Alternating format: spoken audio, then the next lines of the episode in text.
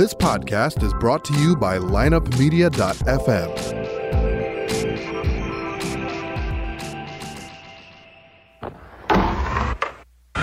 Because if you can tell me what your habits are, I can tell you what sort of a person you are. I can tell you what your future looks like. But like I always say, life is 10% what happens to you, is 90% what you do about it. The people who are most effective in the workplace believe that their future is going to be bigger than their past. When people don't believe that their future is going to be bigger than their past, they begin to disengage. You're listening to The Circuit of Success, a podcast dedicated to helping you achieve success in every facet of life. Only on the lineupmedia.fm podcast network. Now, your host, Brett Gilliland. Welcome to the Circuit of Success. I'm your host, Brett Gilliland, and today I've got Nick Smarrelli with me. What's going on, Nick? How are you? Hey, how you doing, Brett?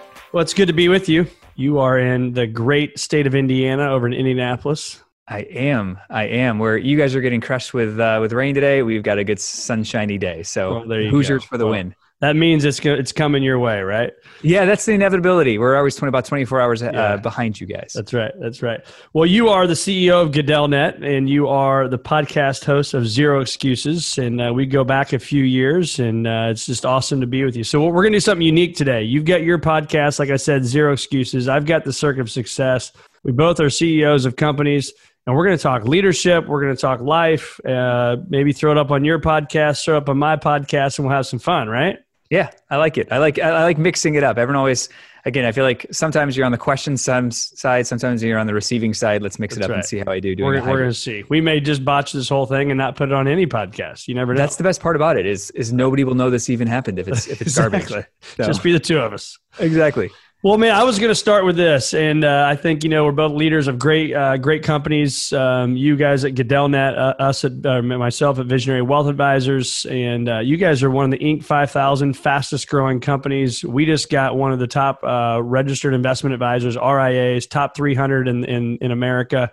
So both just you know young, great companies uh, doing a good job, and I think it's around people. But I think leadership is so important. So my question I want to start with you, Nick, is you know why do you love leadership so much? I uh, it, it's funny um, because there's certain days that it's it's hard and it's frustrating, and, and I go to bed wondering uh, and and envying people who are in individual contributor roles. But 99% of the time, um, it's this ability I think with which to extend your reach that are, it's bigger than yourself. Uh, you know, I think an individual can come in, kind of work and do amazing things for eight hours a day contribute 40 hours a week but my ability sitting sitting in a kind of a ceo role is i uh, i've got 120 people as part of the company and you know for me what gets me out of bed in the morning is this opportunity to make 120 people uh, work better work smarter uh, Yep. enjoy the place that they go to and all of a sudden my impact is 40 hours a week times 120 versus 40 hours a week times one and uh, that to me kind of speaks to kind of why I love doing what I do um, Yeah. is because I, I, I truly you have the opportunity to kind of shape, I mean, such a big part of people's lives. And, and I Yeah. think that's the most humbling and exciting part of, of what I get to do. Yeah. Well, it's cool. And even to take that even further, I mean, it's, that's 120 people that work in your company, but you also have, you know, spouses and children and, and, you know, and I, I think about that a lot around Christmas time, you know, as a leader of, yeah, it's just, it's us and the people we work with, but you also have Christmas presents underneath the tree, right? And Oh, yeah. think that if you can play one small percent of, of role in knowing that somebody's working their butt off at your company, right? You're part of their family deal, right? We all grow up, right? I was blessed with mom and dad and had, you know, Christmas presents and all that stuff. But you really go back to where it started. It's back to the paycheck they got from the company that my dad worked at and, and so on. So, uh, you know, there's hundreds and hundreds of people, right? And so Yeah, that's if you're like us, we have a, lot of people, a lot of kids in our firm.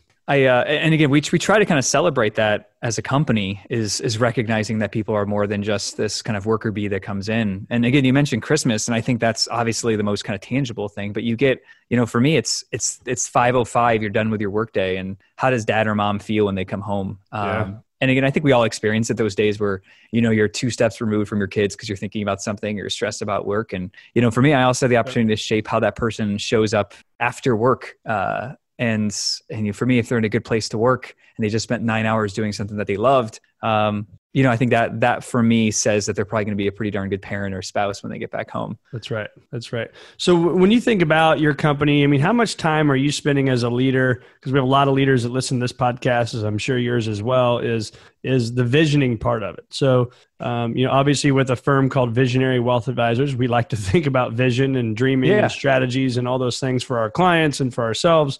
But I mean, how much time are you spending on vision versus day to day, you know, operations of what's really going on inside GadellNet? Yeah. So again, I think I think much like work life balance, I feel like vision. Uh, again, I, I, wish I had one of those kind of beautiful calendars where I, I, really kind of parse out time to say this is truly my vision time this is my yeah. truly my kind of more integrator tactical time but i feel like it's it's almost i feel like uh, I craft a lot of our company vision through meetings and engagements with clients or individual kind of conversations that I have with employees or following up on XYZ. So for me, I feel like a lot of my uh, vision time is kind of peppered out through the day. Um, you know, looking at uh, the way that we run our organization. We we follow the EOS traction model, um, which I'm sure great book by the way. Yeah, one of my favorites. Again, if people always ask what my favorite book is, and I would that's that always uh, hits the top five. And you know, for me, we have uh, as part of an organization, we're kind of building out truly that visionary and then that integrator who really kind of helps make the reality of that vision. Right now, I sit in both roles, um, and slowly but surely, kind of building up uh, my future leaders to really take on that integrator role. So I, I, I do hold that visionary role. The perk, um, and and again, I'd, I'd, be curious to kind of hear your thoughts about how it changes because you have the skill sets to do what you uh, deliver. So you probably have clients that you work with. I can't fix a computer. I uh, I do some consulting, but if somebody asks me to fix my computer and my computer doesn't work, I freak out like every other normal person. Right. Um, my background is not in technology um, and so one perk that i have is ignorance i, I can't i can't deliver what we sell yeah. and for me that forces me to sit more in the visionary role and so i guess I, again if for the sake of, of making this confusing uh, i'll throw the question back at you is kind of how do you how do you manage both the the part of running the company which is very tactical the visionary part of the company and then still in some capacity having the ability with which to serve clients? I guess how do you how do you balance those three? Yeah a great question. I think the the, the biggest thing is i do really focus on my calendar. And yeah. and so for gosh probably the last 15 years i've had at least an hour and a half a week where it's just me uh, my black journal and uh, an hour and a half of thinking. And so I'll sit down, and it's hard sometimes, right, to just sit down and say, "What in the heck am I going to do for an hour and a half with a blank piece of paper?" But you know, I use Siri for that and write down a lot of things in reminders, and and so it'll fill that time pretty quickly, and it becomes a habit. But I think as a leader, it's really really important for for us to slow down so we can speed up, right? Slow down so I can think about this thing that's that we want to have happen, think about that yep. thing that we want to have happen, and then we did an, an uh, exercise, I guess, gosh, May of of last year, so May of nineteen, with our executive leadership team, and we all came to the to the meeting with you know ten or twelve or fifteen things that we thought we did every single day, right? From whether that's a client meeting or doing this or doing that, and then we wrote them down, right? I delivered what my ten or twelve things were, and then then we all were quiet, and then each team member went around in their own time, maybe ten minutes and thought, okay, what do I want Brett as a CEO? What do I really want that person to do? What do I want Brett to do? Yeah. And so for me, it was great feedback that I can go through really quickly here in my list and know that here are the 10 things that I want to do, but here are the top three of my 10 roles as a CEO. Right. And so when you look at that, it's funny. Uh, the three things they wanted me to do were my first, second, and fourth thing that I wrote down. Hmm, okay. And so uh, it was nice because now if I'm not doing that one thing, because I have, uh, you know, the the co-founder and, and president of our firm is Tim Hammett. He's got you know strengths that are that are my weaknesses, and and vice versa. So you kind of could have that struggle sometimes. Well, gosh, Tim's over here doing that. I'm not doing that. Is he going to think I'm not working? But then I'm yet I'm over here you know, and I don't think he has that feeling. So it's just it's just that weird feeling, right? But when I got told from my team, these are the three things that you want me to do, I was un, I was able to unleash that stuff and say, okay, that's Tim's role or that's yeah. Kate's role or Ryan's role and just let go of it, right? Wash my hands of that and say, here's what my team knows I'm uniquely qualified to do. And that's what I want to do. and then I color coordinate my calendar. And if I see some of the things are missing, whether it's client meeting time, whether it's talking to advisor time, whether it's talking to potential advisors or doing community work, then those things, and I, I know each person I need to go talk to inside the company to make sure more of that color is on the calendar. I like color coding. Yeah, no, again, I love the color coding uh, methodology. And I think, um, again, people always ask kind of how do you balance those things? And I think I probably go, uh, probably err too far on the side of gut, less so on the side of kind of a little bit more pragmatic, which seems like you've done that. I think yeah. the exercise that you did, I think was exceptional. Um, and so I'll kind of reiterate kind of how important it is. And, and for me, I think that clarity, it's, it's amazing to me how people kind of falsely believe that they're obliged to get certain things done or they think that, that people are finding value in them doing something. And then you have kind of that open, honest conversation saying, hey, you're right. essentially doing my job. Or in some way, I get less job satisfaction because you're you're stepping into this. Um, yep. The reality is, I think if there's if there's one thing that I've kind of figured out, and when I have kind of I would say more candid conversations with my team, is they want me doing less um, which is a, a weird feeling. Um, I feel like as type A people that have gotten to the roles that we are, especially for two organizations that have grown as fast as we have, where for me, the success of the organization at one point was how many hours could I put in? And the more i worked the more we were better. And now i feel like that we've gotten to a critical mass. It, it's it's almost kind of the less i work the more my team feels empowered to do better things. And there's yeah. people that are smarter than me doing things. So yeah. i'm i'm not yet comfortable with that. And so for me you mentioned the top three things. Yeah. i find often um, as a leader in terms of kind of where i fail is i find value and look at i just did 15 things. Look how great i am. Right. and the reality right. is doesn't want me doing 15 things. They want me doing three yeah. and do those three things really well no, you're exactly right. And I think I, I struggle with it as well. Like if I slowly started to remove myself from certain meetings, well, it's like, gosh, what, what is somebody thinking or what are, what is an advisor thinking if I'm yes. not at that meeting? And it's like, well, no, because the experts are at that meeting, right? Yeah. I'm over here doing this thing that I'm an expert at. They need to be doing that with their an expert. And I think hiring the right people, right? I mean, I look at our team, our executive team, I look at our advisors, and I just did a role the other day. It's something like 635 years of experience is our just our advisors. You know, 21 plus years is the average tenure for an advisor inside of our firm. And and and I look at that as they need to have the platform, which is what we're designing and building so that's the chassis they run on to where then they can go out and do what they're doing and be experts at that right and so it all comes back together and i think you're right as i've had advisors tell me i want you doing less uh, which yep. actually creates you to do more so uh, it's interesting it, it's a weird feeling, and and again, I'm still again. I think this is the the joys of you mentioned we're an Inc. 5000 company, so we've we've on that list. I think it's seven or eight years. You would think I would know that nice. by now, but in a row. So, um, and again, I, I, joke that it impresses my mom more than anybody else, but I, I do think it it's it poses this. It's happened. The transformation has happened so fast that you know where I feel like at all times my team and especially myself are kind of always kind of running to catch up to how do you operate under 120 person organization versus right. last year we were a 90 person organization versus yeah. the year before we were 50 so um, how do you how do you continue to operate and and how does my job shift and it seems to happen faster than I'm even ready for. Well, I think it's and it's you bring up a good point, and so something I used to struggle, I still struggle with is is I used to be in a culture where it was me, and then I was a leader, I was what's called a managing director, and I could you know I could go get a drink of water and walk down the hallway and touch everybody in the firm, right? Yep. High five, hey, what about the Cardinals or what's going on here, right? You just have that quick little water cooler talk. And three minutes, as you know, can be pretty impactful with people for you and for them. And and but now, you know, we're at seven locations in five states. You've got Indianapolis, you've got St. Louis. How are you driving culture and how are you staying connected to people to when you're in Indianapolis today that, you know, there's not some you know, party and ping pong tournament going on at GadellNet in St. Louis, right? I mean, yeah, obviously you hire great people, that stuff doesn't happen. But you know, what, what do you think about that? Yeah, throwing throwing COVID, and I, I, technically speaking, I have 120 branch locations at this point yeah, where, where everyone's, yeah. everyone's working from home. So it, it's it's it's weird, and I, I do miss the days where I could walk into a single room and kind of give just a pulse of, all right, look around, and you know, right. I've got two stressed out faces, I got four happy faces. Uh, all right, so I think we're doing okay. Um, right. And so for us, we've we've had to be really thoughtful about it and again throw covid into the mix and you've got to even be more pragmatic about it.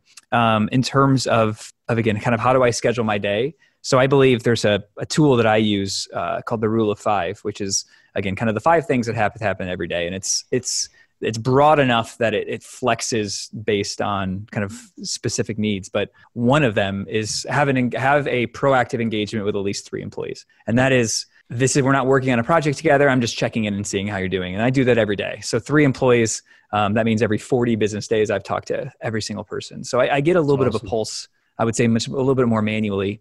Um, we actually use a, a survey tool called Tiny Pulse. Um, so again, this shouldn't surprise you that we use technology to to do things, given what we do. But um, every two weeks, we have a survey that goes out, and you know the the last one was a, a good touchy feely one, which is why do you love your job? But the uh, the, the the one that came out today was do you have the, the tools and resources to be effective when working remote? Or what do you think of the ceo and what do you think of the strategy and and what's one thing you would change about GadellNet and you know for and us how often are you sending been, that out? What's that? How often are you sending that out did you uh, every two weeks. Every two weeks okay.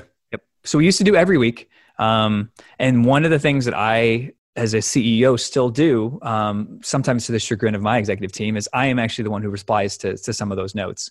And for me, that's my connection to the team. And we publish that data. So again, how happy are you at work? Um, it's a zero to 10 rating and we publish it so that everybody sees it. So you see, again, hopefully you're biased towards the, the upper ones, but you see the few right. that are, that are unhappy. And, and, and we use that tool. It's an anonymous survey tool and I can engage them and say, you know, where, where are we falling short? And so if it's publish- Johnny in the corner that says he's a two on a scale one to 10, you don't know it's Johnny. I don't know it's Johnny. And I okay. wish I did. Um, yeah. That would make my job a lot easier. But um, and the system actually allows me to engage with them. And yeah. we go back and forth and they say you know we've really missed the mark on xyz and uh, i think it's it's helped save people's happiness at the organization. I think it's probably saved quite a bit of turnover.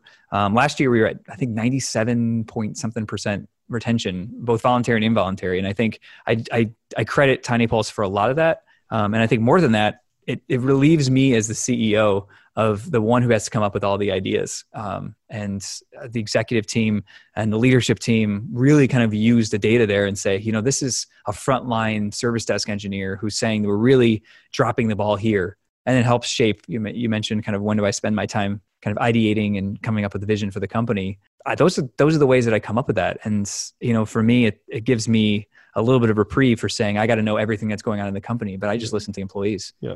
Um, I'm just the guy that implements it and finds the capital with which to make the IDs happen. So right. I, uh, I would say that makes my job a little bit easier. Well, I think too, people value their voices being heard, right? I mean, oh no, that's no question. if you if you say it, it's just oh, that's just the CEO saying that. So of course he's going to say that. But it's like, yep. oh, this was my idea. This is the gospel now, right? I mean, it's like this is this is the real deal. Yeah, I think it's neat. I think it's neat to say I've put an idea in, and, and it, even if it's something as simple as like I, I really want Twizzlers in the break room, um, right. I've got to take that one just as seriously as you know we're fundamentally missing a communications opportunity from the CEO, yeah. or where it's much more grander. Is I've got to take them all seriously because um, the Twizzlers person probably has another big idea right. that they're holding tight onto until they know and can trust the system. Yep. So um, that's one of many that we've tried to do in terms of just kind of keeping that connection. Tell and, us, I didn't do a very good job of this at the opening. Uh, GadellNet, tell us, you know, who you are, what you guys do, and and how you serve clients.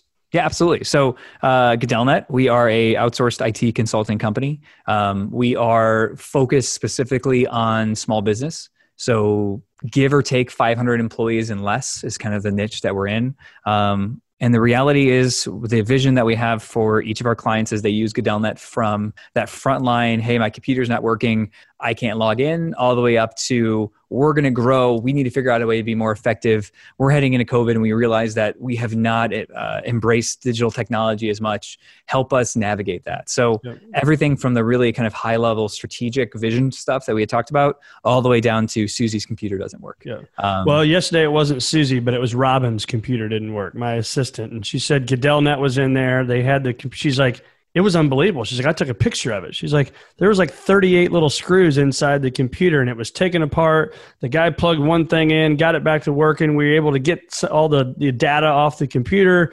We therefore then bought a new computer, get it on. We're good to go. So it was awesome. So hey, good. Hats off to you really guys for good work you yesterday. A bad experience. In in all uh, transparency, we are clients of GadellNet, so we are. Uh, uh, that's how we've connected. So we're happy with the work you guys do. So we appreciate that.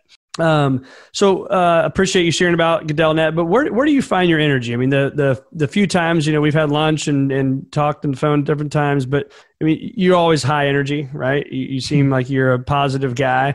And yep. uh, where do where do you find your energy? Where do you get your energy from? So again, I think for me, um, really, I think what I, I, I, deem as success, what do I deem as um, kind of energy inducing, is this ability with which to be impactful. Um, and, and I say that as as a father, as a spouse, as a um, I do long distance running, um, kind of long distance endurance stuff, and then obviously as a business leader. Um, you know, for me, my energy comes from somebody's life or something is different because I had a part in it, and I feel like for me, that's what really kind of drives my my energy is um, again, I, I don't think we need to get too existential in this conversation, but in terms of, you know, really like you, you, look at yourself and say, have I made a, have I made an impact in my life? And, you know, to me, um, it's very tangible in the humans that you create um, and it's very tangible in the business that you create yeah. and, and so for me growth as a company yes it's it's it's great i'm no longer driving a five year old honda civic back and forth and staying on the bottom bunk of one of the other owners like yes growth has now allowed me to make an income um, which is which right. is nice that's but but growth for me and, and really what drives my energy um, is is the fact that you know again 120 people have a better place to work. Uh, we support i think it's just over 10000 end users now. So 10000 end users with any luck are working with the best it company in the world. And we're not perfect. Gosh we make mistakes. But sure. um, you know for me i think uh, that ability is is what gets me up at night. Is, just or gets me up in the morning excuse me um, is is and that's really what kind of drives why I do what I do and why I find it so hard to sometimes break away because I feel like this is about as, as good as it gets. Yeah. But what, was the 22, 25 year old Nick that same way though? I mean, I'm assuming because you don't just wake up and become CEO and then get energy, right? So yeah. then it's, uh, what, what was that driving force even back then? That's a good question. And, and again, I've, I've always been, um, again, I think I think it's a product of my parents who were a product of their parents who are both immigrants. So they were very big on you come to this country and you succeed, and as a result, yeah. that they've kind of passed that on to me. Less so of the kind of the immigrant um, variety, but more of the hey, this is kind of what we've learned. And so I've always felt, and my parents have always kind of instilled this idea of if you're given certain gifts and you're not using them, you're missing out. Um, and, and you've really missed the mark, which is why that impact thing is so important to me. So again, it's why as a 38 year old, I still run as long as I do is because I can. And, right. um, and so I've always been kind of that way in terms of I always wanted to be impactful. At, at Ingersoll Rand, I was the youngest director um, that they've ever had, and it's a 40,000 person organization. So, you know, I feel like at all times I've always wanted to be bigger than myself, and I've kind of always put myself in bigger shoes, and and then really just kind of hope to fit to to fill right. them. And um, again, I, I think much to the chagrin of my wife sometimes where I feel like I'm always kind of chasing something yeah. bigger. I, uh, I feel like it's one of those things where that's really kind of always driven me a bit is, is how, how, how long and hard and, and big can I go? Yep. How big of an impact can you make? So you've mentioned endurance running a couple times. So yeah, uh, I know you've run some crazy long runs, I believe, from what uh, what I've heard. So talk to me about that. What what kind of runs are you doing? Give us a little lay of the land there. Yeah. So for me, again, like I, I, uh, I was actually supposed to be doing a hundred mile race in Steamboat uh, in a few weeks, but that was actually just recently canceled. Oh yeah. Um, so thanks to COVID, I actually just got back yeah. from Colorado two weeks ago, um, and we did kind of a few days in a row of of running thirty or so miles a day. We did a uh, one run that uh, ran across four different mountains um, and spent Whew. some time in the middle of nowhere doing that. We just kind of wanted to hide away from. You say we get like a group of buddies that does that? I do, I do, yeah. And and again, going back to kind of, I, I, think kind of a fundamental part of success is surrounding yourself with people that always seem to challenge you. And um, I've been very lucky, even in Indiana, where you're not talking about the mecca of personal health and uh, yeah. mountains and and long distance running. That's much more kind of culturally a West Coast or uh, you know specific parts of the East Coast thing. But um, have managed to find a really good friend group that I. Uh, again, if you go out for a 10 mile run, they'll, they'll say, you know, why did you go so short? Or you know, it's, it's embarrassing. So I, uh, I'm, I'm very lucky to have them. I am not in that group, by the way. I, uh, again, I, I, sometimes yearn for different friends. Um, yeah. maybe golfers, yeah. maybe people that like kind of Netflix binge watch that, that sounds, that sounds great some days, but, um, so I've done that. I've, again, I've done a, a, a bunch of 50Ks and then a, a bunch of 50 milers. Um, so for me, I've, I've, I don't know what it is about long distance running that gives me peace. Um, perhaps it doesn't hurt as much um, in that short term burst, so it's kind of sprint right. through a 5K. I'll use that as my excuse, but it. And I've done Ironman uh, triathlons. I've done a ton of half Ironman triathlons. So for me, I've I've Jeez. always liked that long distance endurance part. Um, well, that's awesome. That's a full time job training. I well, and I like well, I try, and, and I feel like that's it goes back to like I like proving that I can still be a dad of three kids. I can still run a business, and I can still do this, and I can still be married. Um, again, that's the zero excuses part. So just giving you a heads up in terms of what kind of what my podcast is about is that there's always time to do things. Yeah. And so yeah, I mean, I, again, I, I make it work. I wake up early. I get it done. Um, and there's certain things I kind of have to give up along the way to make it happen. But I I like that part of of myself, and it gives one more thing. Again, if you're having a bad day at work, you can always have a good run. If you have a Right. bad run, you can always have a good day of work. It just kind of helps you flex a bit more. So what time you going uh, going to bed at night, and what time are you getting up in the morning? Yeah. So Typical. again, I'm pretty I'm pretty religious uh, about my my my bedtime. So generally speaking, it's 10 or 10 15 where I'm I kind of upstairs. I read for 15 minutes. Um, I am a tech guy who hates uh, tech like any sort of audible or kind of ebooks. Like I like the tangible something in my Yep. hands, like to read, and then I go to bed, and then I'm up anywhere between kind of 4:30 and 5:30 to get my workout in. Kids wake up by 6:30, and I uh, I kind of slog myself through the day. That's awesome, man. Have you read David Goggins' book uh, "Can't Hurt Me"? Yes, he's fantastic. I uh, I'm He's- reading it he's right too now. I'm for me, about I'm probably 85 percent of the way done, and I'm like, man, I feel like such a loser. I mean, this guy is just doing things. He's just a beast. He is. And what I uh, again, I think for me, uh, that book, and I, I'd be curious to hear kind of what what your your thoughts were of the book. But for me, again, I thought it's too much um, in terms of okay, you're you're you're. Again, I feel like Man. there's a it's okay. I get it. I get it. You Yeah. you do five thousand push-ups in 24 hours or something Right. like that. But um, what I liked about it the most is kind of this general philosophy is is we have this kind of mentally imposed governor on our, our lives where we think I can't do anymore. And I always use the analogy of kids, and you've got kids, but where when I had one kid with my wife, we thought, actually, heck, when we had no kids, man, Right. we are busy. And then we have one kid, and we're like, whew, cannot get busier than this. Then you have three, and you're like, how did I fit that in? And you do. Right. And so it, it, the reality is there's there's self-imposed limitations that I think we put on ourselves. And I what I love about David Goggins is sure he goes way past that threshold, but to say that if you can push yourself a few percentage points past what you think you're capable of, you'll surprise yourself. Yeah. And I guess I like that book. Yeah, yeah, I'm struggling with it. I'm like I said, I'm about 85 percent of the way through, and I've I've slowed down on my. I I do 10 pages a day religiously, but I'm on Yep. to another book as well. I will finish the book, and I'll finish it by the end of the month. But it is. I'm at the point where like, oh my gosh, like okay, you have beat into my brain now how much pain and endurance you've gone through. I get it. I can't do that. Uh, but I will say, I say I can't do it. But even in my workouts or my runs or riding a bike or something now, it, it does make me think, okay, of David Goggins, I'm only at 40% of my capacity, right? I can go longer, right? To your point of, oh, 10 miles, why did you run such a small amount? Where in my brain, where I've calloused my brain to think if I went and ran 10 miles a day, that's a massive victory for me Correct. right and i just haven't gotten there yet so i'm trying to open my my my deal up to that so um So what's yours? I guess what's your again? I, I you know for me, like you know, I'll, I'll talk about my wife because it's easier and it's more personal. But you know, for her, it's you know, she's run a half marathon. Like for her, it's can I run 15 miles, and that's kind of her next thing. For me, it's can I run north of 100k, which I've never run longer than that. So it's you know, what's yours? What's your what's your what's your uh, that that few percentage points over comfort in in the Uh, athletic world? can i play 36 holes instead of 18 holes i'm a big golfer i love to play golf but no it, it really is like getting to the point where like instead of going out for like a two mile run literally i'll kind of my process is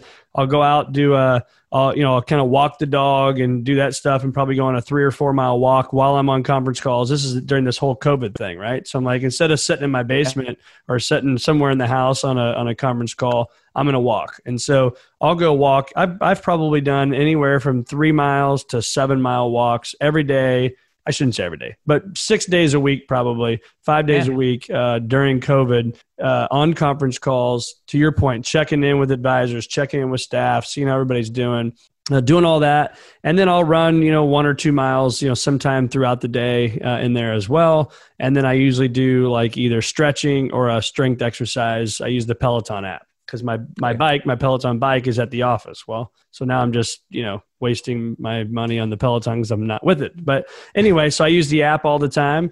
Um, big believer in meditation, but you know, so now it's going instead of doing it for five minutes, let's let's double it to ten minutes, right, and do that every Big. day. And Yeah. for me, you know, like uh, jokingly say, it's it's not a joke, but you know, uh, having ADD and kindly b- bouncing around the room, you know, I can't even sit still during a podcast, but um, you know, to sit down and just kind of focus and breathe and try to narrow my mind, like right here, right now during meditation. 10 minutes was hard at first but Yeah. now it's it's getting easier. So then you hear people that talk about doing that for 30 minutes or an hour, and I'm like, oh my gosh, I just I couldn't imagine right now doing that. So, uh, it, but it is that whole David Goggins thing, the whole COVID thing. It's like just go that next step. I don't know if you follow Jesse Itzler at all on social media or Chad Wright. Uh, he's a former Navy SEAL. He was on my podcast. Chad was, and you ever heard the Last Man Standing in Tennessee? I have. Yeah. And so he just did that and he won it. Um, the guy, and he was on my podcast before all this, so I've been following him. But just seeing a guy like that, it's, it, I think they ran for 30 hours or 32 that. hours or something Yeah. crazy like that. And it's just, he was the last man standing. And so when I'm out there with myself and my limiting beliefs, it's like, look what these people are doing. The human body can endure that, right? We will not die. You could. Um, but, you know, if we just tell ourselves it's okay and keep going, keep going, keep going, next thing you do, I'm doing what you're doing and acting like a half Iron Man's nothing. And so it's, uh, it's wild, man. It's crazy to me. I, I, I love. I mean, again, I think athletics are so much more tangible, and and again, I think uh, again, if, if you look at your your and my listeners, you're probably a mix of people that can resonate with running, and then others that cannot. But you know, for me, just the general philosophy of uh, of being a percentage point better, you know, week over Right. week. I mean, just the the impact is so big, and and for me, it's always that challenge to others and myself is to say, am I getting just a little bit better? And again, I'm 38, and I feel like I've gotten better every year, and that's not that's not too bad. Um, That's not bad at all. Reflect upon yourself and say, Do you log that? Are you log, like if you went out today for a 20 mile run, do you log the, the miles, the time, and just and keep your stats, or what do you do? Yeah, yeah. So again, I use I use technology to do that. So I, uh, I again I have Final Surge is a, a app that kind of stores it all for me, and then Garmin is kind of my preferred kind of metrics. So yeah, so I use that, and that kind of helps uh, helps get it done. Although Garmin has a new feature where it kind of gives you an idea. They say you're productive or unproductive, or and so it's currently saying I'm unproductive um, Hmm. because I've taken a few days uh, less than I normally was. So so Garmin's on my my do not like list at this point because I'm like Is that like a watch that you wear? So you wear something? yeah, like it's on the watch. It just it literally just says the word unproductive right now, and I'm like, what do you know, watch? yeah. Um, be quiet. so- yeah, but uh, So those are your habits and rituals, right? So that answers that question that I have. As I always like to know people's habits and rituals. So let's talk about non non athletic, non running. What what are some habits and rituals that if I follow Nick around for a couple days, I would see you know without fail you're doing. You know, one of them you mentioned calling three people a day. What Yep. else? Yeah. So again, part of my my rule of five is kind of a few things. So we'll go through that, and that kind of helps the framework for how I Perfect. how I manage my day. And um, so for me, one of those, the second one is is pretty basic. We we manage everything in our company. We have two year goals, one year goals, ninety day goals, and then weekly goals. And so for me, um, every week I have to be moving forward on some sort of ninety day goal. So every day I I kind of qualify that that at least an hour has been spent on kind of those bigger bigger tasks. Um, and again, I only relegate an hour. Some days it's three, but I always have to do an hour. Um, and I, I never say I need to do eight hours of it because I just know that there's certain things going to hit my plate that are unpredictable, and I never want to set myself up for failure. Yep. Um, the third one, which it's funny because I actually mentioned it during a an all company meeting once, and it, it was funny because you could tell the people that have been married with kids and those that have not is is I, my goal is to spend 15 minutes with my wife every day, and um, her and I arguably we spend more than that significantly in the same room running around Right. getting kids done. But you know true 15 minutes every single day as we sit out you know now it's nice outside so we have to sit outside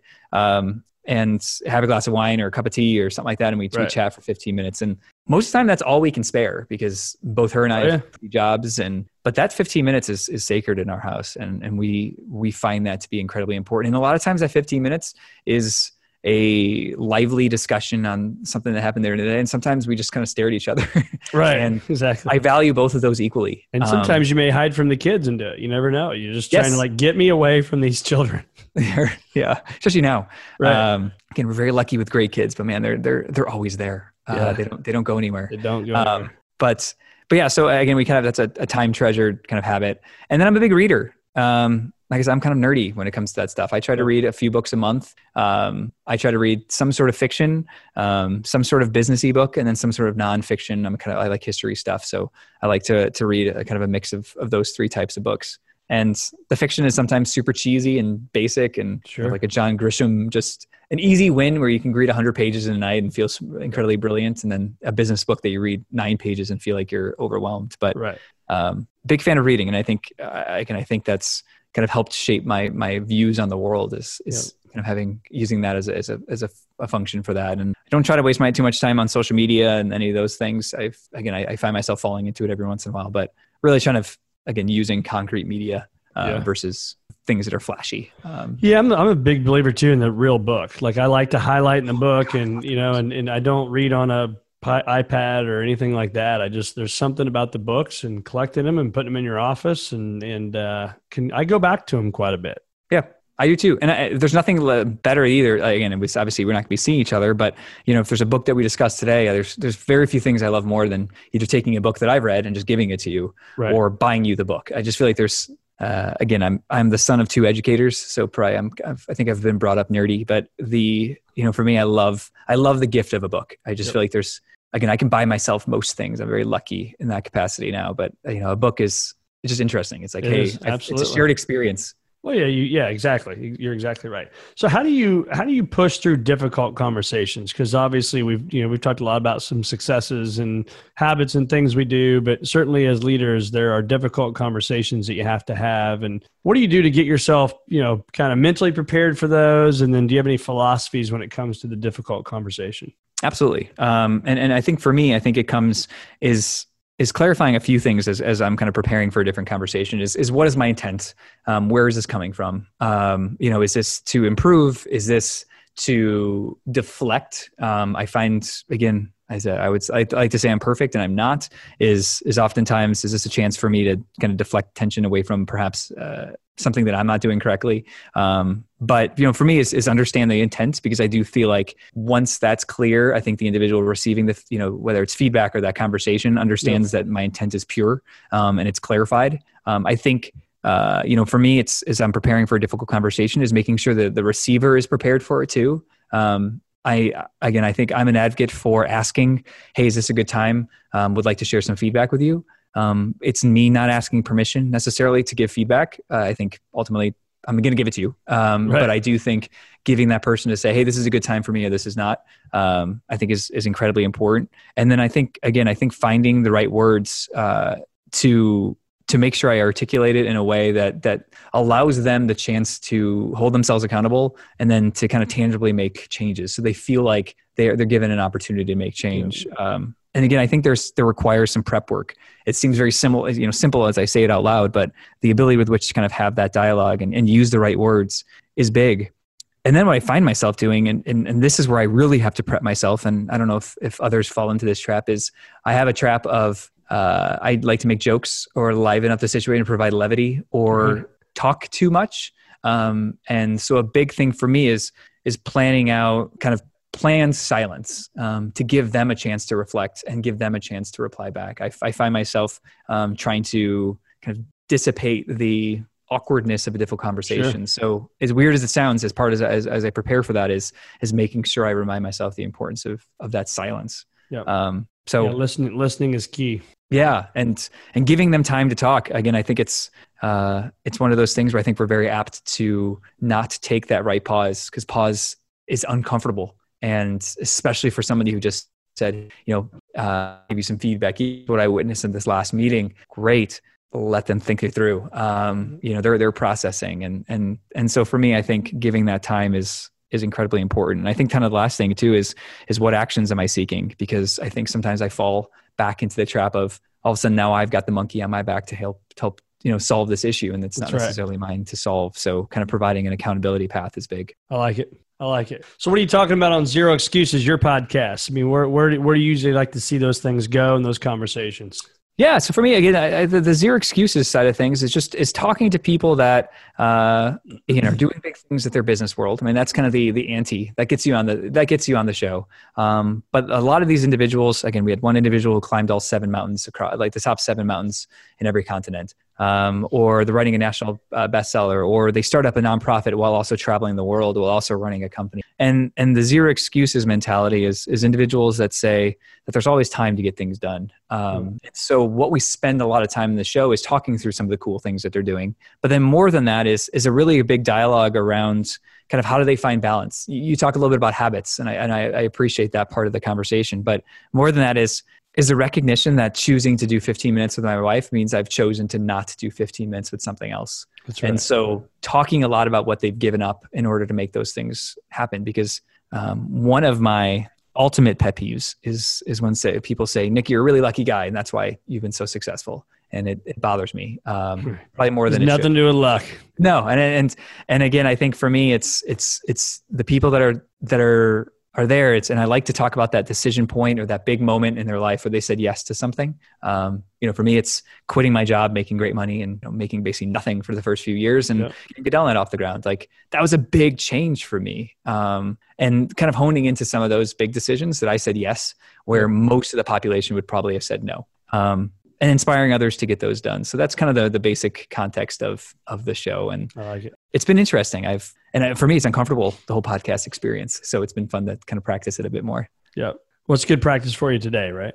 Yeah, well, this is great. Again, although I do feel like you're doing the better job of asking questions, but I've I've well, liked your shut up and questions you so much. ask some questions too if you want, because I know you prepared with some questions, and uh, or I, I think you did. But uh, you know, I'm enjoying the conversation and getting a ton out of it. So Yeah, though this has been great for me. I uh, again, I, I one of the things I guess for me, I think we'd be remiss. Again, we've kind of alluded to it a few times, talking about coronavirus and how that's affected us. But um, and and this is going to kind of sound weird, but talk to me where coronavirus has been beneficial, uh, either to your business or to you as a leader or to you as a you know a, a family man. Is kind of Yeah. what what has been the good side here? What what can we celebrate in this kind of doomy, gloomy uh, season that we're in? Yeah, I think it's a great question, and and I will put the uh, uh, I'll just put the asterisk by this is that that I know. So when I make this comment, there's there's there has been good things coming from it, but also want to be I'd be remiss if I didn't talk about the bad things, right? The, Of course. the people that have lost their jobs and the people that have you know obviously lost their lives or been very course, very yeah. sick with this, and so I know you know that, right? But we got to make the disclaimer today. No, no. you it, it's wrecked to. a lot of things, man, and it's been terrible. And you look at these businesses, and I feel terrible for them. But when I look at the good, because I do, I try to find the good in every situation, even the bad. Yep. And in this uh, COVID world, so I have four children. I have a a, a guy that today is I dropped him off at high school for the first time ever, right, as a freshman, and you know my my experience of taking pictures out front of school and everybody smiling. My I think the back of it was like the back of his head and maybe like the side of his face with the mask on. You know, like I got Yeah. one at home, but not at school. But anyway, so you know, I've got a freshman in high school, I've got a seventh grader, I've got a fifth grader, and I've got a first grader. So four boys. We're extremely active in in sports, and so you talk about the work life uh, integration, and you know, it's for me. I take a lot of pride in the fact that I'm I'm home for breakfast every morning with the kids and take them to school a lot of the times, and I'm home for dinner, and I'm I coach a lot of their sports, but yet try to do a lot of work, whether it's for our company, our foundation, a podcast, you know, whatever it may be, try to get as much done as you can. And that's having great people around you. So I'm getting to your question, but point is, is that I think the slowing down, having all these sports canceled, while I'm a huge sports guy, the recalibration of our family to sit down and, and I mean, the amount of times we've cooked out and sitting at our kitchen table. And for people that have little kids, I may not experience this yet, but like for us, it's it's a almost an every night thing for me to come home from work eat a quick sandwich you know like on the run literally. And i'll take a couple kids and go that direction. My wife will take a couple kids and go that direction. We get home it's you know nine o'clock nine thirty at night and you're like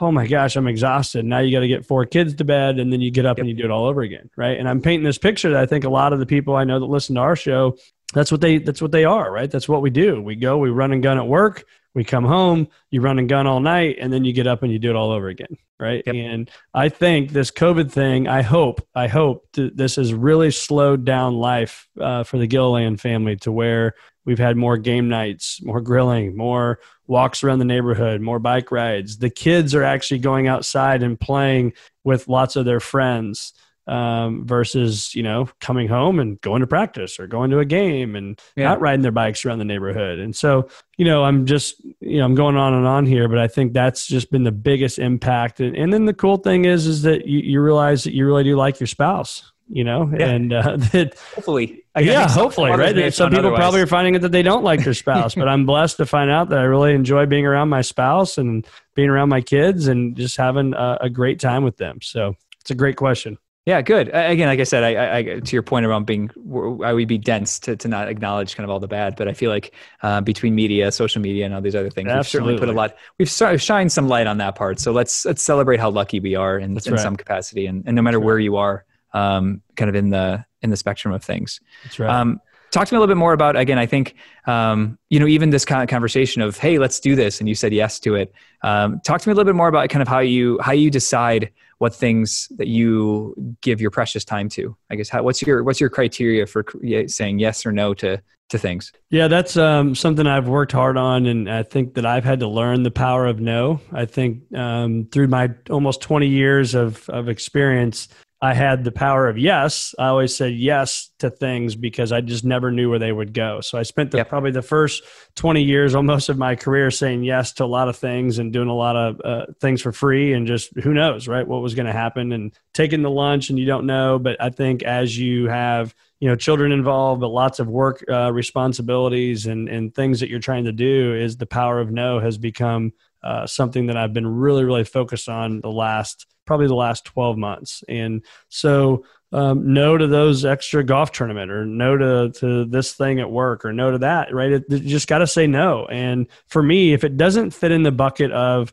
I've got these buckets that I have. So it's family, yep. uh, it's our firm, it's uh, my fitness and yep. uh, fun. Yep. And so those four F's. And so, uh, and I really, and I have a fifth one that I, I lead with that I talk about is faith. So, you know, faith, family, fitness, fun, and firm. And if I can have those buckets, and if you're asking me to do something, I look at it now through a lens of does it fit and move the needle in one of those buckets? Yeah. If it does, then I'll consider saying yes to that. If it does not, then I'm I'm done with the saying yes and being pulled in a thousand different directions. Because if you want to be home at dinner and you want to be at the game and you want to be at breakfast and you want to work your tail off all day long, then you can't say yes to everything. Absolutely. So what makes you different? I guess you know, looking at um, you know, it's a lot of times I feel like I have imposter syndrome, and I feel like that's just a cliche comment about leadership, but it, but it's, but it's real. Um, where I'm like, well, what does make me different? And I've really had had some spend some time.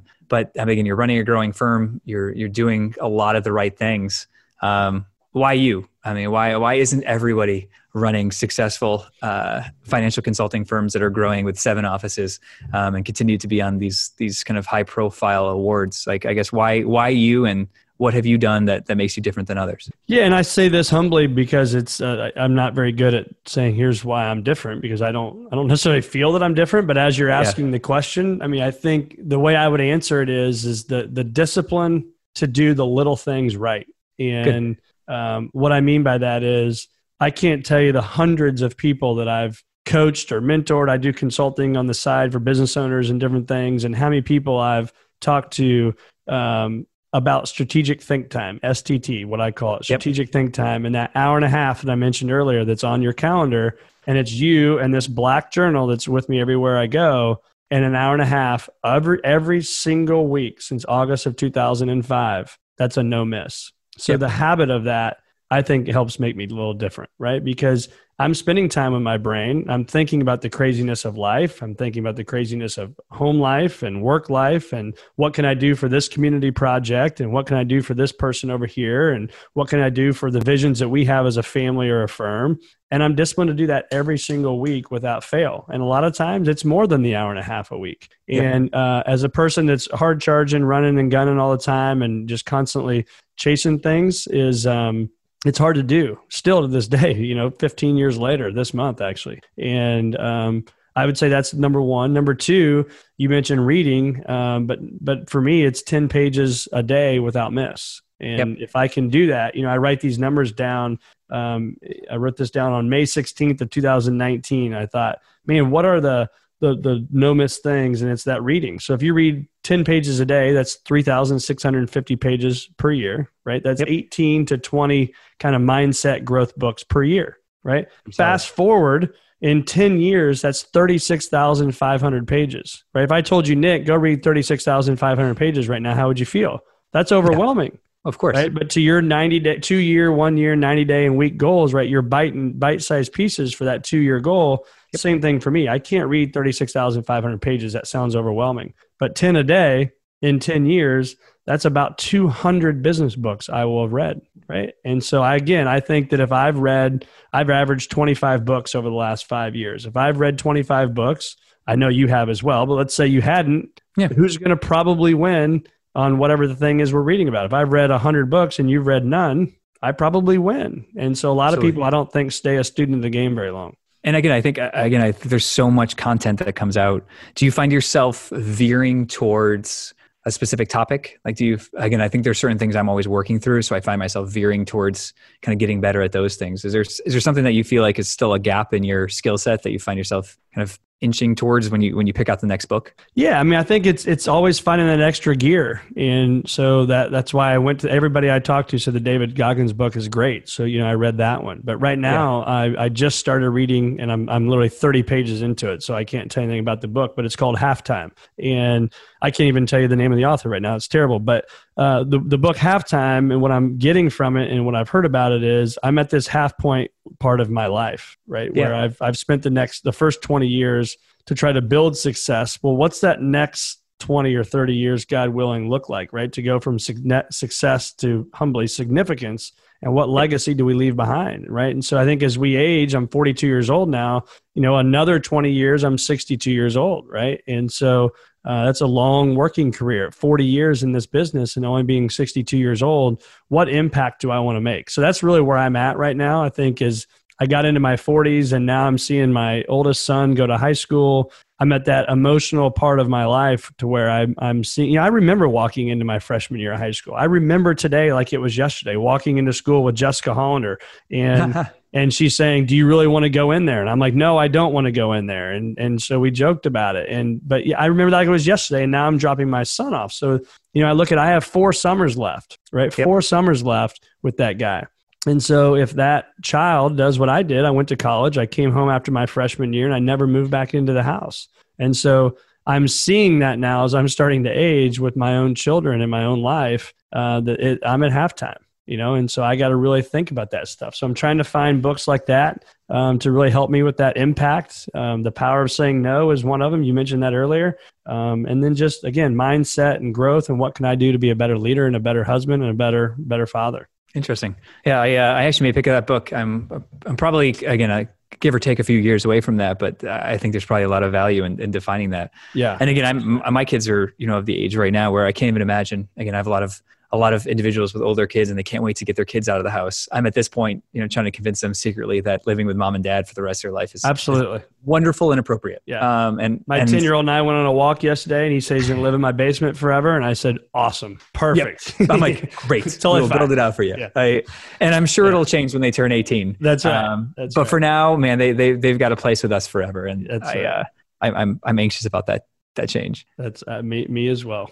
Well, it's, uh, again, I've got a few more, but I think we're hitting kind of the end of our time today. So I wanted to kind of be I'm cognizant good if you are. And if you want to fire away, if not, we can call her a Yeah, day. well, I think we'll probably have to have um, either whether it's a taped conversation or a non-taped conversation. I've got about thirty more questions for you, but There- there you I, go. uh, we'll have to do a we'll have to do a, maybe a round two. that sounds good to me, man. We'll do a, definitely do a round two for sure. So anything you want to close with? No, Let's, I- do, I let's think- do one last question where we both kind of wrap around that, that question. Let's ask your favorite question on there, wherever you got. Sure. Um, end- we'll end favorite question. Um, again, I would say let's let's go. This is not my favorite question, but it's the one that came to mind right now, and and so we'll we'll use that one. Is again, if if you reflect upon your life, and I feel like as somebody who is always chasing the next biggest and best thing, I guess where. I guess when do you say it's enough? I guess when do you say that you have you have achieved what you achieved? You've hit the top of the mountain. Whatever metaphor that you want to use is Yeah. when is enough enough, or is that just not possible for you? Uh, that's a great question. I, I worked with a, a business coach for probably 14 months on that same exact question, literally. Did you get an Um, answer? I did not get an answer. I'm terrible at it, Nick. I apologize. But yeah, I, you know, here's what I have learned. Again, I'm not like I'm that much older than you. I think, you know, maybe what, four or five years, I think Yeah. you said. And, and so, but what I have learned is, and as uh, Visionary grows, is I, I'm able to slow down a little bit more now and, and smell the roses, right? And, and enjoy uh, the work that we've done, right? Enjoy the hard work. And it doesn't mean obviously I'm not working hard or anything like that. I'm, I'm still, you know, driving every single day to try to you know, drive results for our, our community, our clients, um, you know, our, our firm. Uh, my family. So I don't know, man. I, I don't have a great answer for that. I, I think it's hard to know when is enough enough, and and and I think because if you're blessed and successful with, um, and let's just if we talk on the financial side, then I think, man, there's so many people in need more than than you and I that we can make a bigger impact. So maybe enough, maybe not ever enough, because if you're giving it away and doing the right things with it, and you're making a huge impact in people's lives. And so when I have the answer, though, I'll let you know. If you could, yeah, just email yeah. me, text me, just let me know what the, the final answer yeah. is there. Because I've asked that question to somebody that is extremely successful, and I thought, well, he's going to have an answer for this, and he said, yeah. I don't know, but I'll let you know when I get there. And I'm like, oh, it's not what Man. I was looking for. Not. I'll tell you, it's exhausting sometimes. Uh, again, there's certain times where I'm I'm envious of people that are very comfortable where they are. And, and again, it's it's not my mantra, and I, I believe my success has been predicated on my my ability to never be happy. That's right. Well, be happy with my current state. That is. I understand but, uh, completely. But yeah, I'm always very envious of people that that have maybe perhaps found that comfort. Yep. So I'm going to end with this. Uh, I always ask this question. So we, uh, if you're like me, we've all put fears in our mind, right? Fear that this won't work, or that won't work, or this could happen, or that could happen. Uh, if you're that way, I mean, how many of the fears you've put in your mind have actually blown up to the magnitude you put them in your mind to be? I, I would say I am uh, again part of being a visionary. Uh, there's the perk of that is you come up with these these grand ideas, and the otherwise is your brain just goes crazy with all the things right. that could go wrong. Um, which is uh, so I would say zero percent have ever been as bad as I, I pictured them to be. Um, I have always been uh, an optimist, but I would say I'm also a realist. Of here's the 16 things that could go wrong, and I'm am I willing to manage that risk? I've That's never right. been again. You take those little like again, you guys give those tests out of where's your risk profile. Right. I am not on the the full right hand side of a full risk taker. I'm certainly not conservative, but um, you know, I, I, I take the time to figure out all the things that can go wrong. Yeah. And um, actually, it was funny. I actually had a, a, a, conversation this morning with my partner. Um, and one of the things that I talked about is there's sometimes that I just wish um, somebody to come and swoop it up and buy us um, because once if this whole thing has been lucky and you know everything's right, right. Apart. Uh, and we joked and said, of course, we would we wouldn't go that direction. But it was very funny. Of just there's my brain still, even with the success, even with the awards, even with ten years of, of sure. really solid success, my brain still thinks it's all going to fall apart tomorrow, yep. and everyone's going to quit. All of our clients will leave us, and this has all been for nothing. So, um, isn't it crazy to think? So that's why I asked the question because I'm everything you just said is exactly right. Like all these clients, these thousands of people are going to leave us, and everybody, you know, it's yeah. done tomorrow, right? And it's like no and, and that's not going to happen and, and here you are with 10,000 end users and like you know vision we're all going to just get together tomorrow all 10,000 of us who we don't even know who yeah. are and we're just yep. going to leave right but yet in our minds we think that but the, everybody just about everybody I've had on this podcast and asked that question they're all like what you said zero zero percent of it blown up so I hope when people listen to all these successful leaders as you start to squash those ideas in your brain and what's holding you back from running the 100 mile race or starting the company or building the company or hiring that person is everything you've put in your mind is a very high likelihood that's not going to happen to the magnitude you put it in your mind to be. Yep. No question. Well, I think it's a, it's a, a great question and a good way to frame it out. But um, I will still have and perpetually have those those crazy ideas. That's right. That's right. Well, Nick, I've had a blast doing this, man, and I know we went longer than we thought. It absolutely flew by, but uh, enjoyed the time. Uh, check out Zero Excuses podcast. Check out GadellNet, uh, both online, and uh, it's been awesome being with you, man. It was a pleasure. Thanks, Brett. That was awesome. Cool. That was fun. Tune in next week for another episode of The Circuit of Success with Brett Gilliland on the lineupmedia.fm podcast network. Subscribe to the show on iTunes, Google Play, Stitcher, and through our website, circuitofsuccess.com. Follow us on Facebook and Twitter and email any questions to info at circuitofsuccess.com.